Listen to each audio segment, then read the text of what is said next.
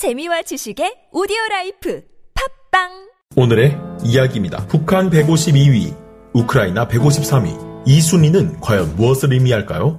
이 순위는 국제관계 싱크탱크인 경제평화연구소가 세계 163개국을 대상으로 조사한 세계 평화지수입니다. 끝나지 않는 전쟁으로 인해 우크라이나가 지원을 촉구하는 가운데 이 전쟁을 통한 우리나라의 최근 이슈는 기갑전력이라고 해도 과언이 아닌데요.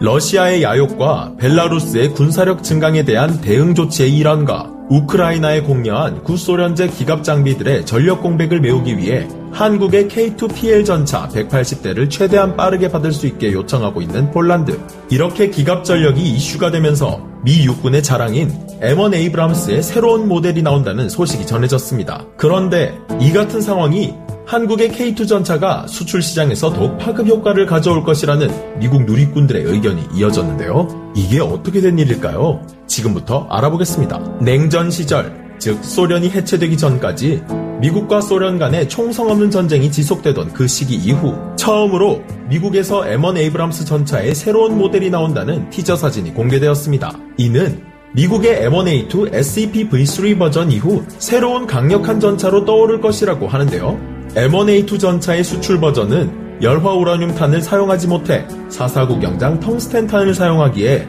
공격력이 떨어져 수출 시장에서 힘을 받지 못하고 있었던 가운데 이 사업이 우크라이나 전쟁을 계기로 다시 한번 힘을 받아 새로운 버전의 M1 에이브람스 전차를 공개하면서 한국의 K2 전차와 경쟁 모델로 떠오를 것이라는 관측이 나오고 있습니다. 현재는 K2 흑표 전차가 미국의 M1A2 SEP V3와 독일의 레오파르트 2A7보다 훨씬 저렴하고 성능면으로도 크게 뒤처지지 않아 가성비 최강 베스트셀러 전차로 떠오르고 있는데요. 과연 이 새로운 M1 에이브람스는 한국의 K2 흑표를 따라잡을 수 있을까요? 여러분은 어떻게 생각하시나요? 새로운 M1 에이브람스 전차의 포탑이 재설계되어 방어력이 크게 늘었다지만 수출형 버전에 열화 우라늄탄이 없다는 점을 감안해 559 경장 전차로 나온다면 또 모르겠습니다. 하지만 새로운 버전의 M1 전차는 여전히 주포가 449 경장 그대로 유지되었는데요.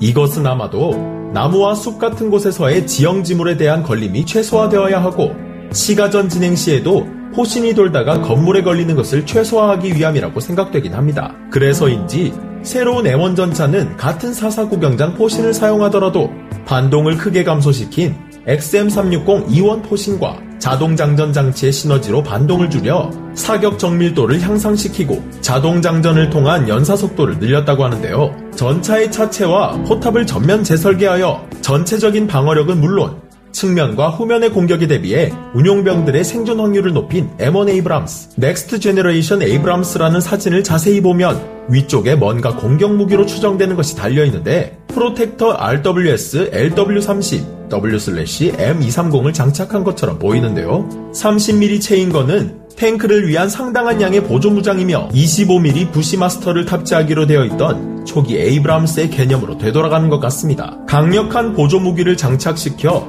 트럭이나 장갑차에도 재빠르게 대응할 수 있어 작전 능력이 한층 업그레이드된 것으로 확인되는 가운데 구체적인 성능과 제원은 오는 10월 10일 제너럴 다이나믹스 랜드 시스템즈와 미 육군의 공동 행사를 통해 공개될 예정이지만 사실상 이 전차가 경쟁력을 가질지는 조금 의문이 드네요. 미국의 군사 커뮤니티 누리꾼들의 말에 따르면 실제로 M1 에이브람스가 새롭게 출시된다고 하더라도 수출 가격이 300억가량 할 텐데 미국에서 사용하는 열화우라늄탄이 제외된 수출 버전의 M1 에이브람스라면 한국의 K2 흑표 전차가 가성비 면에서 더 뛰어나다는 이야기가 오가고 있는 추세입니다. 이번 우크라이나 전쟁을 통해서 군비 증강을 하는 나라들이 많아지는 만큼 최고의 가성비를 뽑아낼 수 있는 우리 K2 흑표 전차가 수출 시장에서 1등 공신이 되길 바라게 되네요. 오늘의 이야기 마치겠습니다.